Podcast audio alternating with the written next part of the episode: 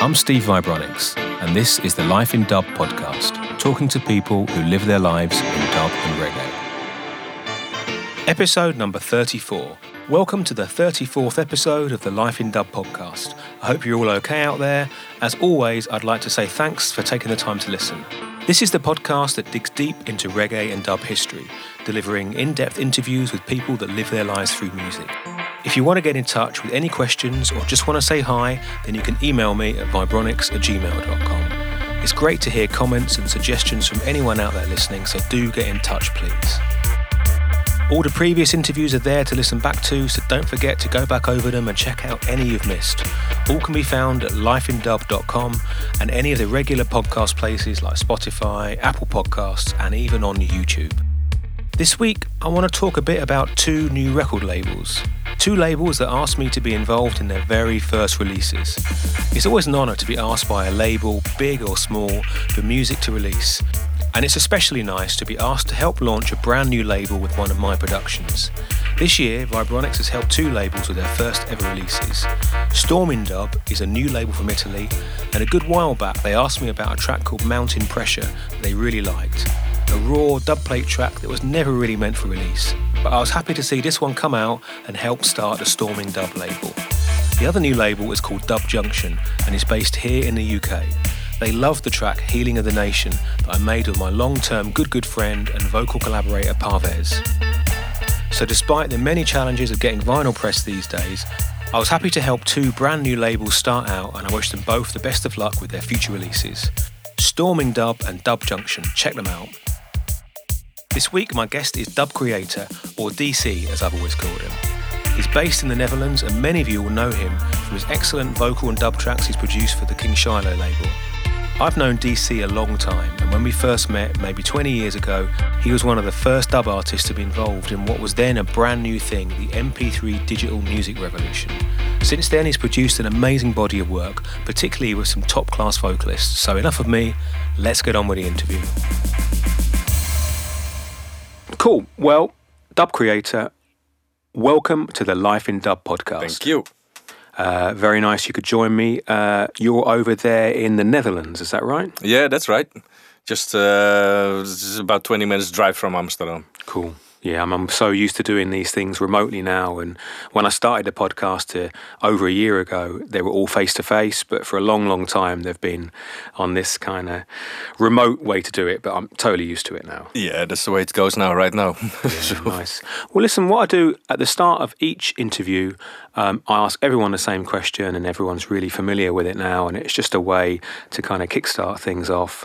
Um, but I just want to, if you want to name a track that's been really important, influential, kind of helped you turn a corner, you know, some kind of really, when you look back, you think, yeah, that track really was important. I don't know if you've got a track like that you want to mention.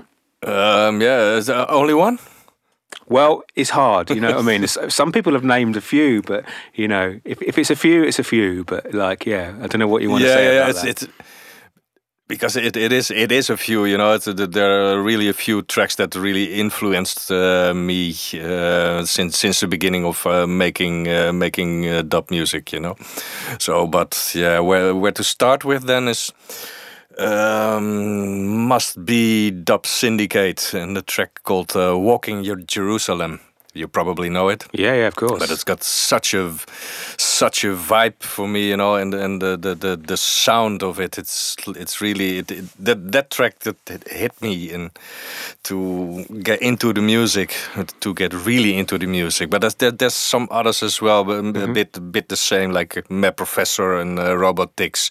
You got like a six million dub, you know, those those kind of tunes that really got me into it. Uh, Dread and Fred, Warrior Stance, the whole album.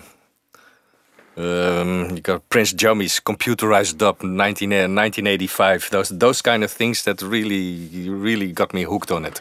It's interesting because obviously Dub Syndicate is a you know Adrian Sherwood production, really well produced, and then the Dread and Fred stuff is like wicked music but much more kind of raw and like basic kind of production. It's kind of they're, they're, sort of at the opposite ends of the sort of dub scene, I guess, in some ways. Yeah, true, true. But it's more like with the Dread and Fred, it was uh, more like it's, it's the beginning of the of the synths, you know, the more uh, affordable synths and what you could do with that.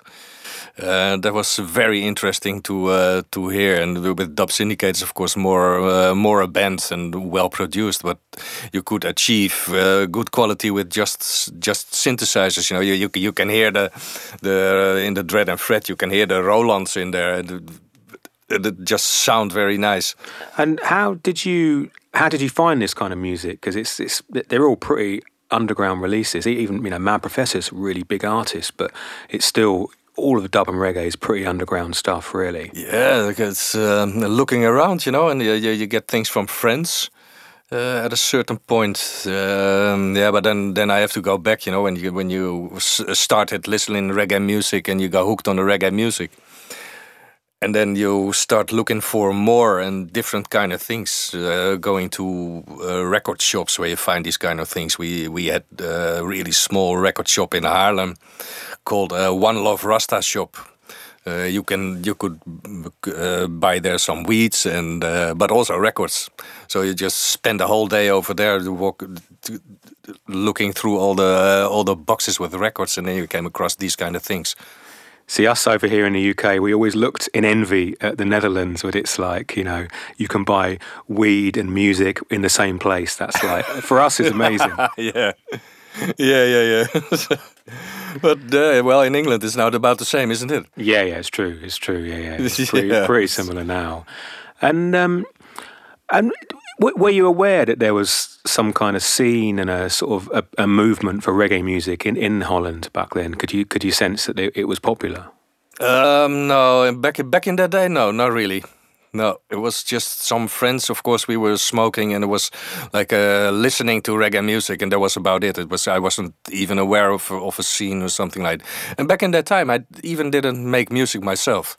And how, how did you start making music? I mean, what, what was your way into it? I always was listening to music, of course, and but at some point I was getting um, certain I get melodies in my head and listening to those music and think, well, I, th I think it had to, it has to sound like this or it has to sound like that.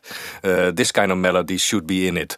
You started to have um, ideas for like I, I know what I want to make. Yeah. Kind of thing Exactly, yeah, and uh, but I didn't had any any experience in making music at that point. So at some point I came across uh, a shop uh, here in the Netherlands and it was called uh, the Kijk Shop. Uh, so you only had like um, big glass uh, things where you could look into, and they had the stuff lying in there. So I was looking into into a window and saw this little Casio keyboard costing about uh, a uh, hundred guilders back in that back in the time, and I thought, well, I walk in and I buy it. I, I remember the guild. Yeah, yeah, yeah. it was, but I got back back home with that little keyboard, uh, just uh, one octave keyboard Casio thing, and I started playing along with uh, with other tunes and from that point on I was hooked I think um, after a month or something like that I bought my first Roland uh, Roland synthesizer because I guess with, with, music it's like because I, I didn't have any kind of formal training or anything. And I had some friends and people around me that were kind of showing me some basics. But if you've got a feeling for it, I think you, you just kind of pick it up. Exactly, that's it if, if you got the feeling for it, you could you just go play along and you can hear the things. After it, I started to uh, to, to, get a course, um, uh, musical theory, and it was very, very, very interesting for me. Yeah, to learn. Yeah, that's it. It is great to have someone show you like the fundaments of like notes and scales and yeah exactly yeah and that was that was really nice uh, to get into that. And then things became way more easy, and I started playing in bands. So you're you're, you're there playing playing playing live in front of people and playing keyboards. Is that right? Yeah, but also the funny thing was when we, with the rehearsals, uh, I took this uh, the, the the bass guitar and tried to do that to play that, and well, it was all right as well took place after the drum, uh, behind the drum kit. I started drumming and said, "Oh well, that's all right." you became like a multi instrumentalist straight away. Yeah, but well, I, I, just, I don't play anything very well, but I know from every instrument how it has to sound, and that's that's the the key role of a producer, I think. Because um, it's it's interesting you use the word producer because that's that's what people know you as, and you know, how, how did you make that sort of transition from like playing in bands and things to like producing your own stuff and writing it all and coming up with the ideas? It's like, you know, it's a it's quite a different thing to like playing with guys in a band. Yeah, exactly. That's that's uh, very different. But that's that was my whole point because with uh, playing with uh, with guys in a band, it's fun to do, but uh, you have your own ideas. And uh, you, you're not always able to tell the other guys what your ideas are. So from uh, yeah, I went to build up my own studio and make and do everything myself, and then you don't have anyone else saying you have to do this, you have to do that, or and that works fine. Like so, with I, I still played in bands as well, but doing more and more of my own things in uh, in my studio. It's, it's interesting making a studio back in those days because now obviously you just look online, the information's all there. But in those days, it's like it's really not easy to find out like what the, the basics of what you need in a studio. trial and error. no, really, I started out when when we were, uh, were recording the bands. I I recorded them as well, and then we rented uh, like uh, multi-track machines. You know these these these big, large and heavy two-inch uh, tape machines. 24 track and some cheap uh, mixing desk to set set up some mics and thing and then you you learn from that a lot how the things work you know Yeah, there's nothing. There's nothing like making a, a really shit job of something to make you understand like how to do it a bit better. Exactly. Now you have now you have these computers, and everybody can uh, can do what you, what they want. Um, but the approach nowadays with the with the computers is completely different. My approach is still the same way as we worked back then. My computer is strictly a multi-track machine. That's it. So you didn't go to any like recording studios or anything because that's how I think of you. Like when I met you, was like in in the studio, and I think of you as a studio person. You, you didn't spend any time in other studios and stuff. You, you did you did you learn it all yourself, or did you get to visit some studios? No, it's just once I went uh, to a studio uh, with uh, with a band uh, to record the band over there. But at that time, I already was doing my own things, my own stuff in the studio. So I already knew the way it worked. But it, it, it really was like uh, learning myself how the studio works. Indeed, yeah. Yeah, that's it. And it's Just like try, yeah, try trial and error and, and a slow you know? process, isn't it? Slow, slow process. Yeah, it's it's a really slow plo- process, but also you got like this advantage uh, that you can uh, develop your own sound. Yeah, for sure, because you're not And using any stock like plugins or sounds. You're just you're learning how No, to do it from the ground Yeah, up. yeah. I agree. Yeah, yeah. That's uh, now. Now it's just uh, everybody got got like this uh, did this plugins uh, preset here, preset there, and and lots of people just sound the same. And it's like wh- what I remember from because obviously I've known you a very long time now, and we met a long time ago in Amsterdam.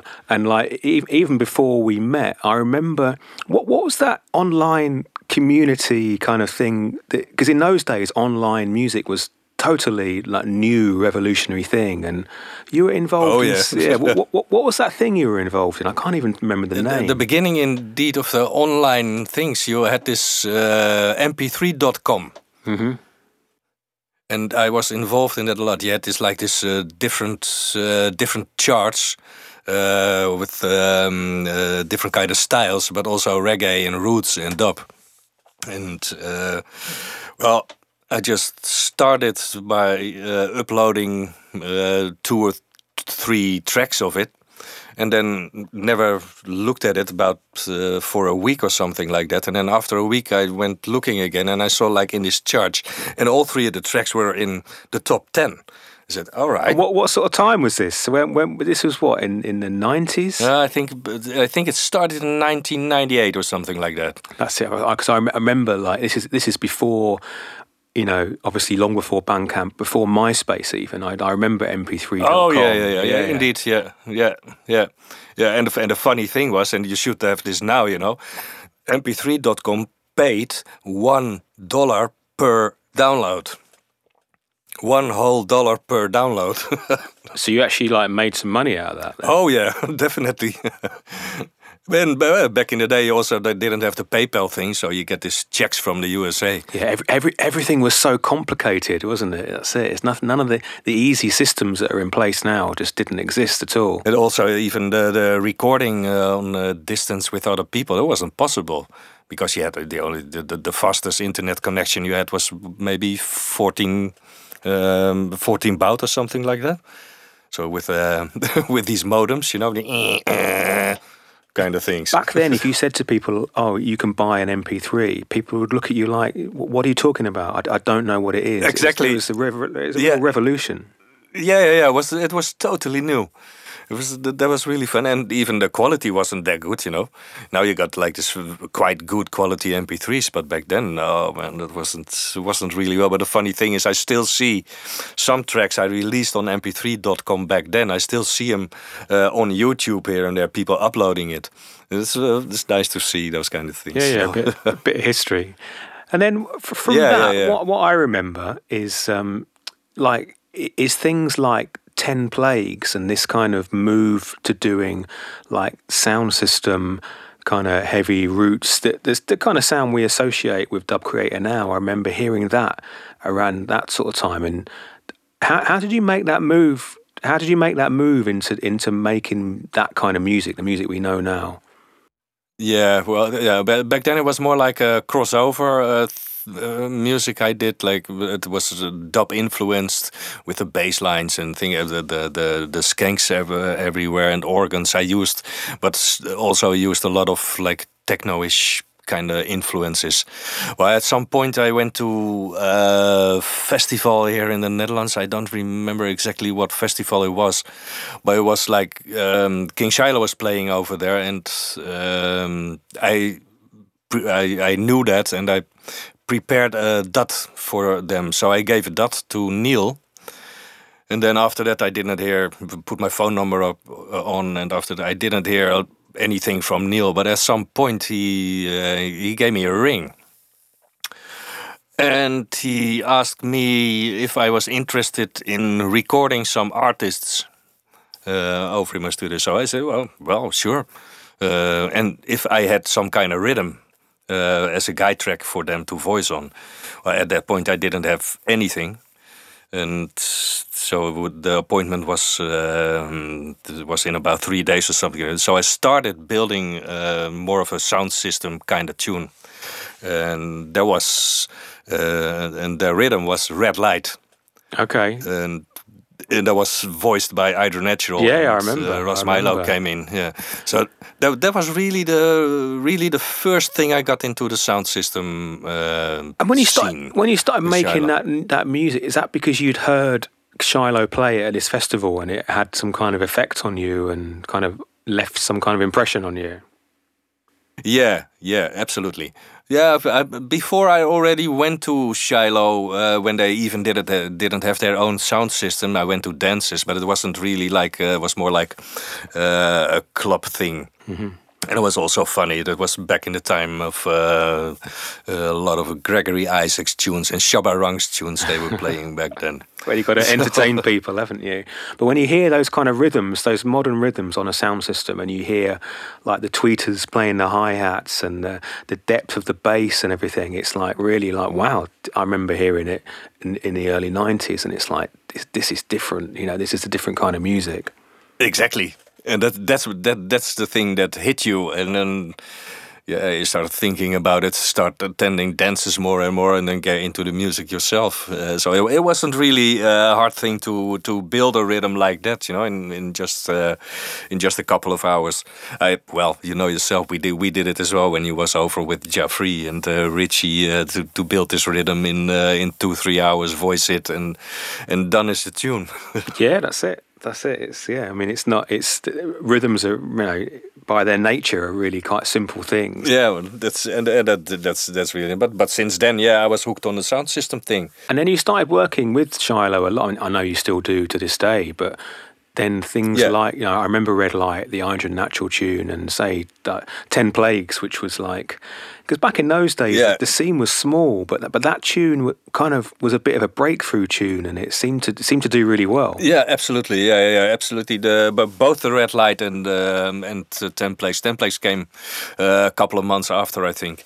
Uh, red light, uh, yeah, was picked up by Shaka and by uh, Aba Shanti. Was playing it in a heavy rotation. So that was yeah, man, that, wa- that was nice. That that was really a kind of breakthrough for me. And, and did, did you make it over to the UK to hear any of the UK sounds? Because you mentioned Aba Shanti and Shaka, and that they weren't travelling so much in those days over to the Netherlands. No, it was more London. No, what we did was uh, we um, I went to uh, to London with some friends. We we the EasyJet uh, you already had back then, of course. So we just booked a cheap ticket with EasyJet to uh, Luton.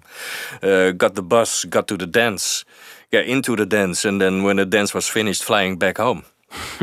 It's a hardcore way to do it, isn't it? Oh yeah, absolutely. but but still funny. That's that's why I have seen uh, Shaka and Aba and uh, uh, Channel One, all the all the Iration Steppas, Mark. You know, it's all the all the big sound systems. I've, I've seen them there in the Brixton Rec. And what, what, what was your um, what was your feeling about these dances? Because I'm they're quite different to the Dutch dances, I guess. And and in those days, you you know, it's kind of you get in a big crowd at Brixton Rec. Yeah, yeah, yeah. It, it was raw. but uh, yeah, I really have good memories uh, with uh, about that. It was uh, nice, but different from here, not really.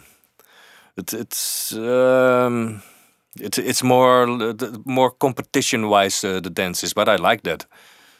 Yeah, because it's like you can't you can't play a shit tune and you can't have your sound system sounding shit. That's that's the that's the great thing about Exactly, this, this yeah. competitive thing is it's kind of you just need to kind of to up the game all the time.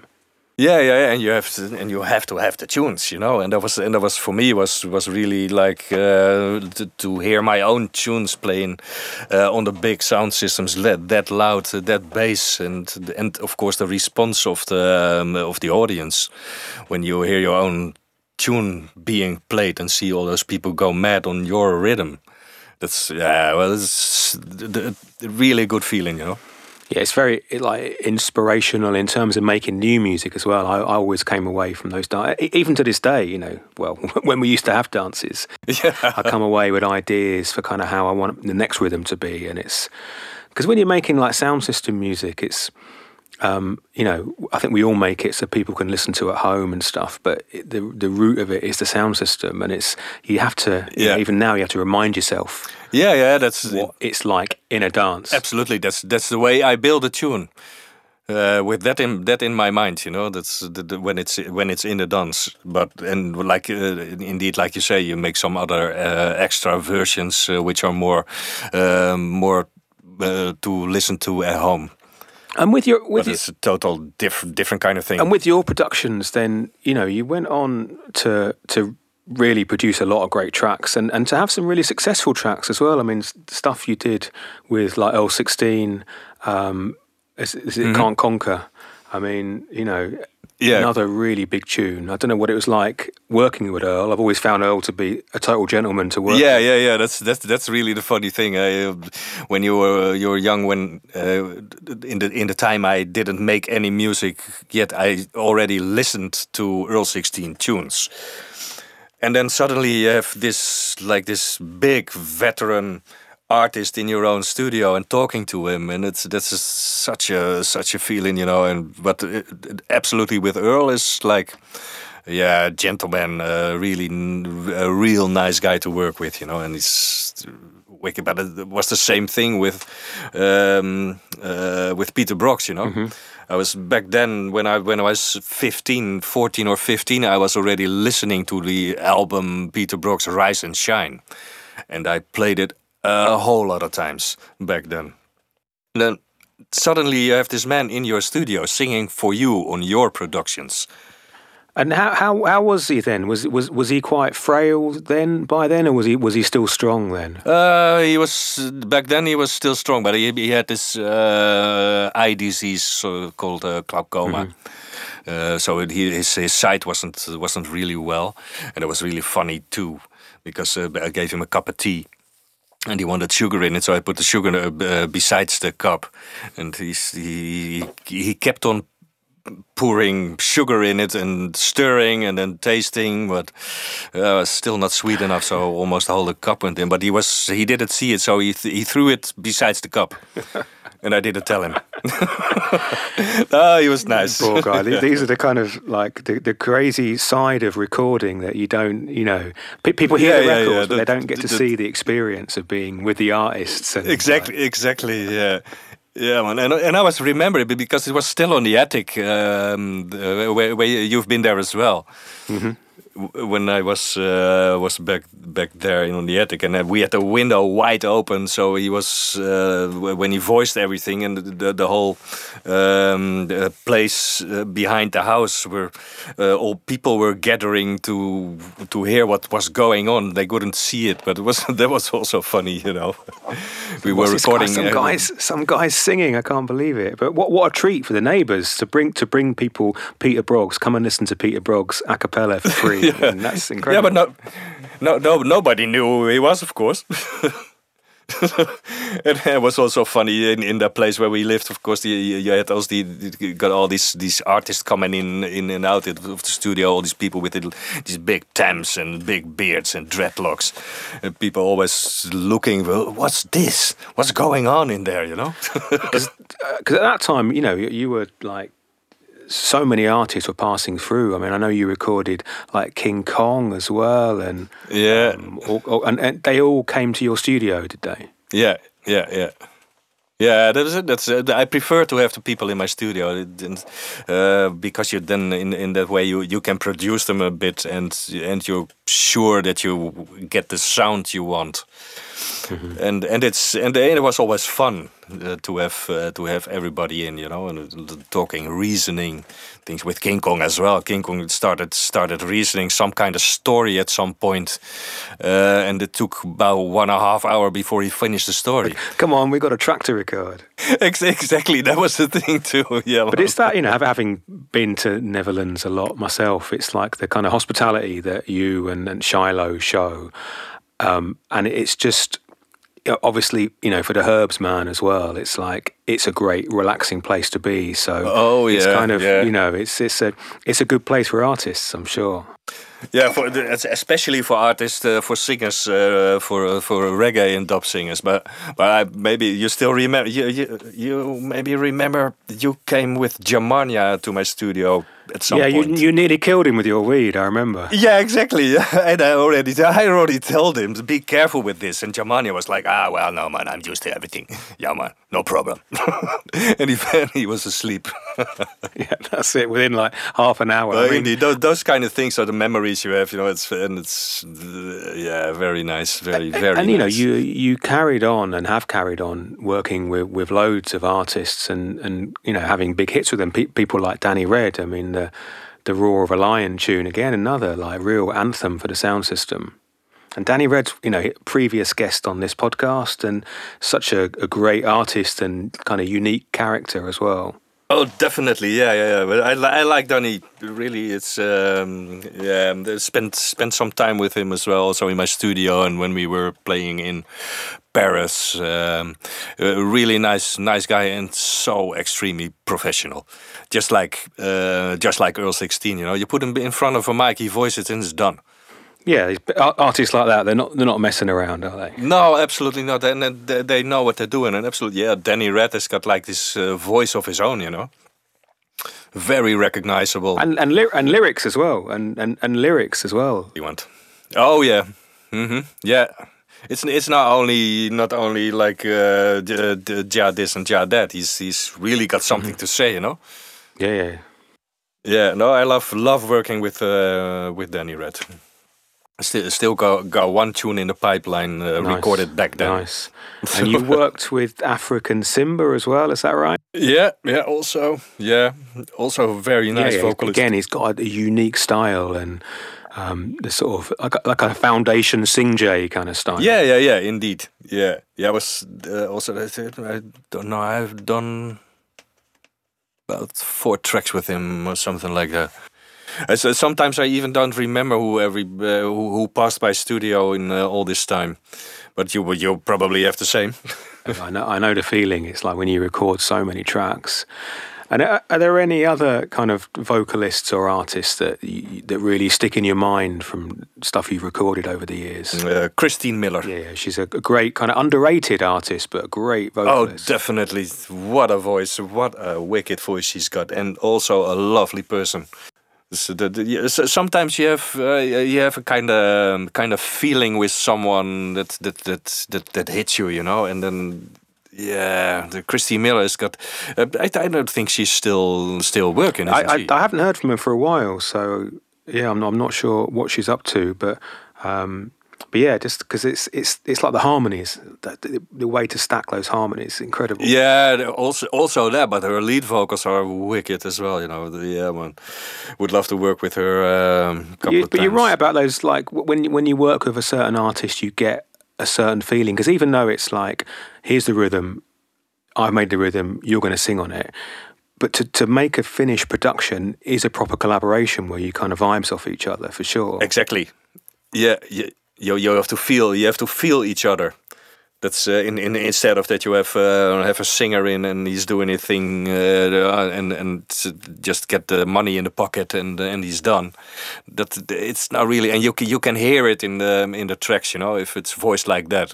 So I'd rather work with someone, uh, someone that I can, that I, that I feel, and that uh, they feel me, and they feel the rhythm as well. Because he also, there are also artists that just don't feel the rhythm but still voice it, and it's gonna be a quick thing, and it's it's a bit of a shame. And never those those kind of things are not possible to release because you hear it. I I don't want to release those kind of yeah, things. you can't fake that kind of shit. It's like if if the artist is, No. is in the zone and kind of connected to the rhythm, then anyone can hear that.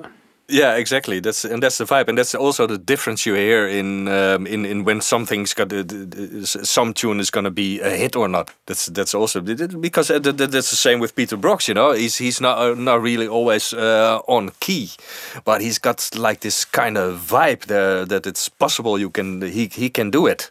Oh, for, for sure, because it's like the, the whole idea of tuning and stuff. I think because back in the day, obviously you got you got the vocalist whose tune pitches maybe wavering a bit. Then also you've got the band who are kind of moving in and out of tune, and you've got the tape which is kind of moving in and out of sync. So you've got you, you got a bit of play yeah. back then. But when you when you're in the digi- digital world, Yeah, yeah, suddenly it's like ah.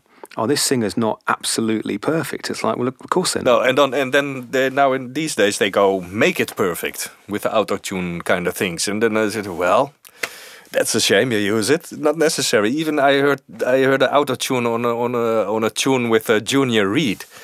Why? Yeah, when someone's got a voice like that, it's, it's like a crime. I, ca- I can't understand these kind of things. I never I never use it.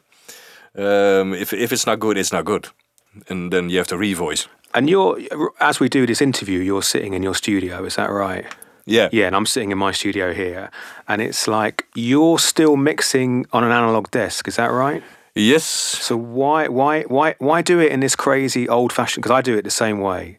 uh, But why why do you do it in this crazy old fashioned way? I mean, without trying to be too technical because this is, you know, we could talk Yeah. technical stuff forever, but it's interesting that you're still working in the old way like I am. Uh, it's it, it's again.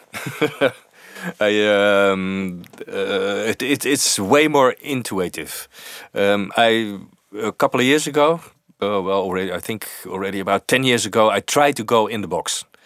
Uh, I sold all my hardware. when you say in the box, you mean, you mean just working in a computer with Yeah, no just- just- mixing desk. exactly only with controllers and um and these kind of things and i've done it for about three or four weeks and it just didn't work for me so i went looking uh, looking for a mixing desk again i sold everything you know i didn't have any hardware anymore only controllers computer that's that's it well, I was uh, really I was quickly done with that because it's uh, the sound is different. It's the um, uh, you don't have to to uh, to hassle to set things up.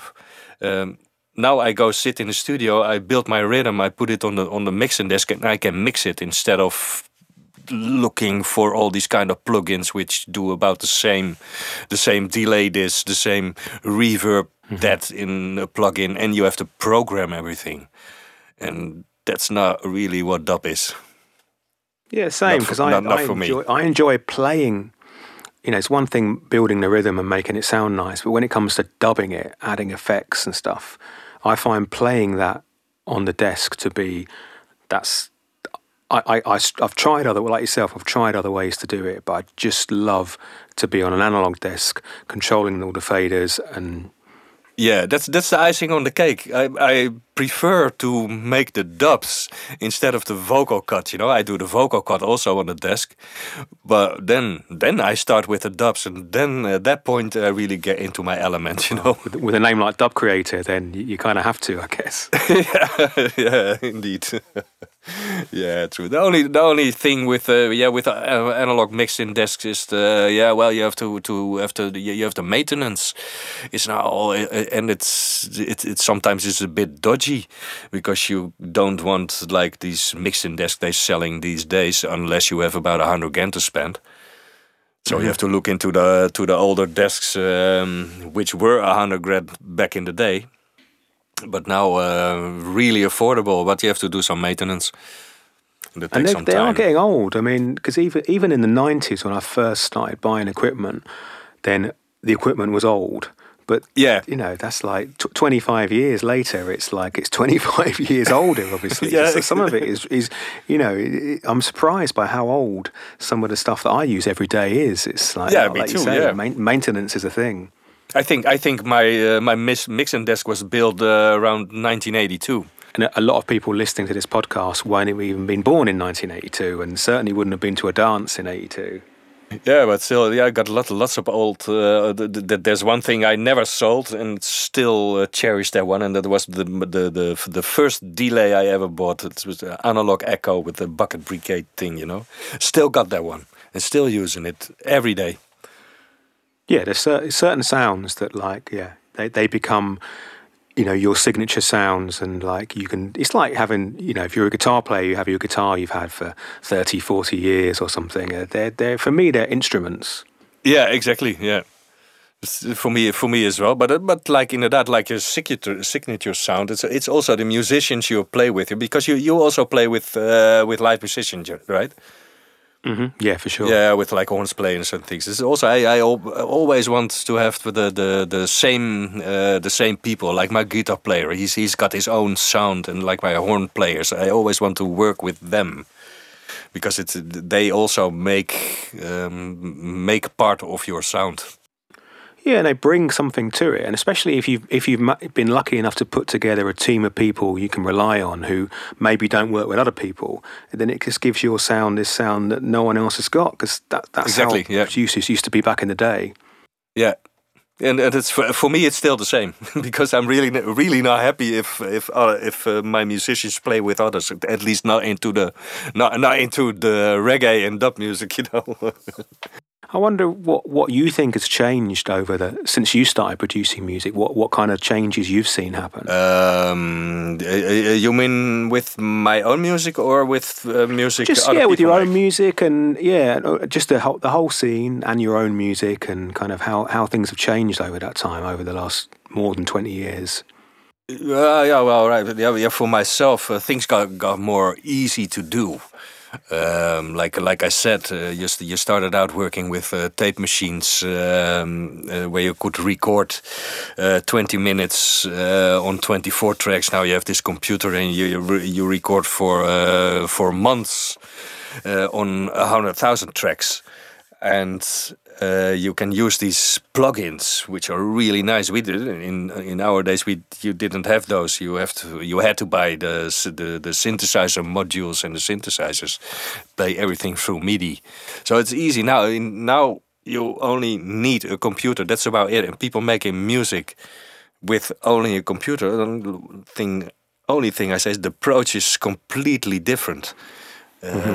S- Seeing, the- I see a lot of producers uh, using plugins in in their uh, workstations, and sometimes I ask why you use this plugin, and then they say to me, "Yeah, well, I don't know why, but it has to."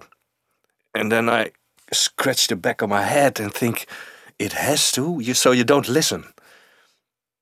to what it needs, and that's that's a different approach. That's I think that's the big change. You think that's because people have been kind of told this is how you should do it, and that information's more available rather than people working out their own methods. Exactly, and learn and listen, actually listen to uh, what they are doing.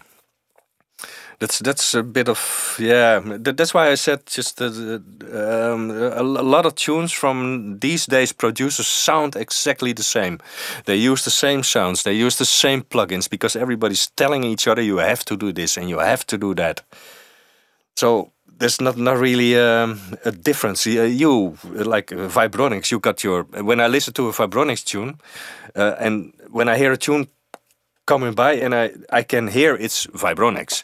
I can hear if it's a Russ Disciple tune. I can hear if it's uh, um, if it's a, a, a Dougie tune, you know.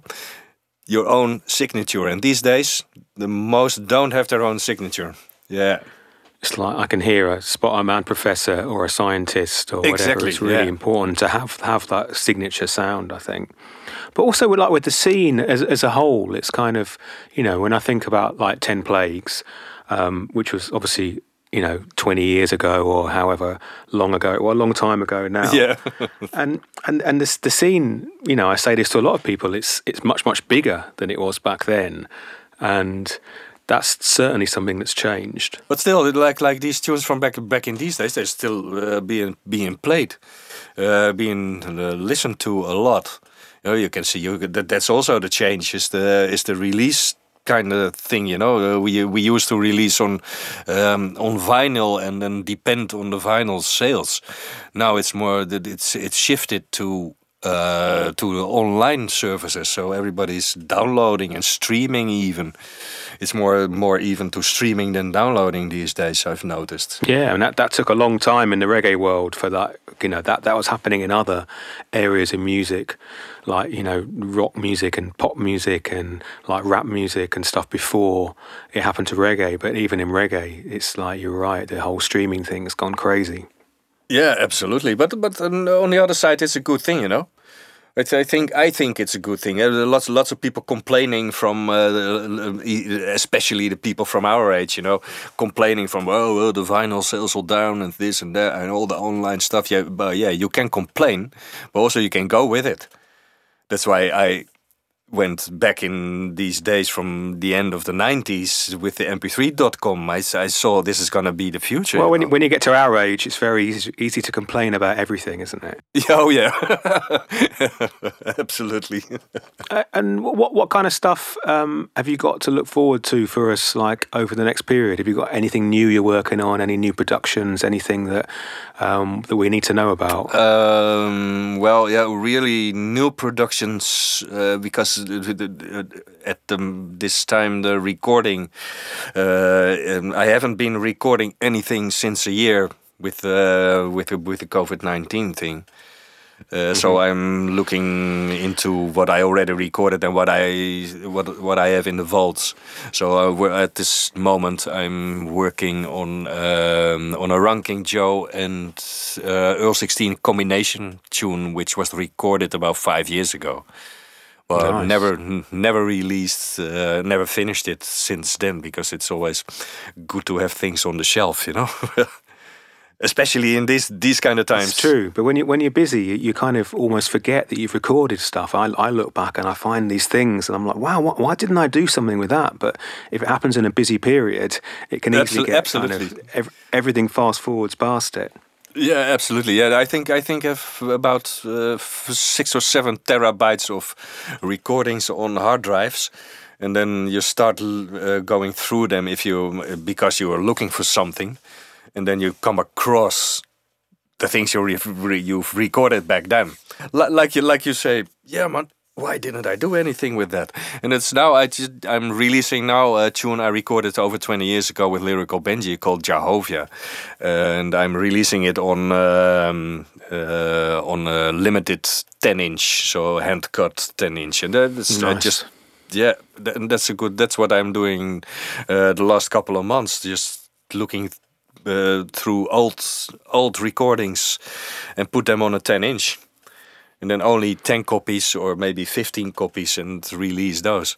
It's it's it's not a lot, but it's uh, it's just for the hardcore fans, you know, who are collecting these kind of things. Yeah, the whole collecting kind of hustle thing. It's like I'm not sure how I feel about that really, because it's. I mean, I, have done some limited edition presses and hand cut stuff and whatever, and you know, it, it is cool to make something special. I, I and I, I'm I'm into that. But the other yeah. side of it is you know, making music that most people can't get is a bit like, well, that's not really what I'm trying to do. No, but that's not what I do either. It's just the, the 10 inches I release are um, limited and there are different kind of mixes on it and I put also of the same tune I put mixes uh, on Bandcamp and like um, uh, all the other online outlets. Yeah, that's that's the way to do it. So, so it's still available to people. That's it. For me, that's really important.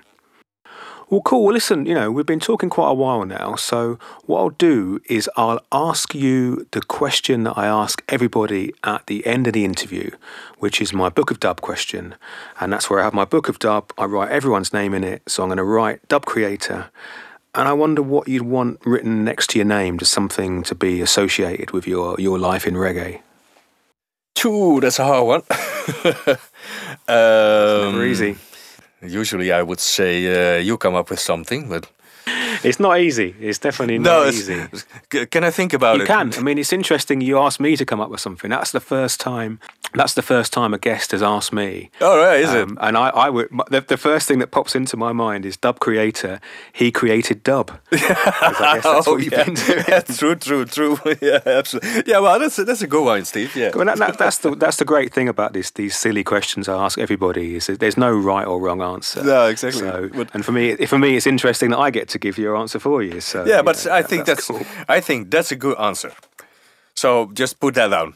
yeah, nice. Well, you know, we look forward to hearing these new productions, and Lyrical Benji's such, such a great vocalist. Oh yeah, I look forward yeah. to hearing those long, sort of long lost recordings from back in the day as well, because you know that's that's what's great about the whole dub creator King Shiloh, like Amsterdam, Holland kind of thing is is coming with a with your own sound and your own artists and yeah. kind of bringing new things to it. So that that's a cool thing, definitely. Yeah, yeah, I think so too. Yeah, it's it's, it's kind of exclusivity as well. You know, I work uh, almost strictly for King Shiloh with these serious productions, and then I work, of course, uh, for myself. So you have to you have to you have you have to keep these kind of things up. Yeah, yeah, no, for sure, for sure. Well, DC, thanks very much for uh, taking the time to uh, be part of the Life in Dub podcast. Yeah, I'm honoured. Thanks for joining me and Dub Creator for this 34th episode of the Life in Dub podcast. Don't forget to tell people about the podcast, share it around, and help get these amazing life stories out to more and more people. If you want to get in touch, remember you can just email me at vibronics at gmail.com. Thanks again for listening, and I'll see you all again in two weeks for the next Life in Dub podcast.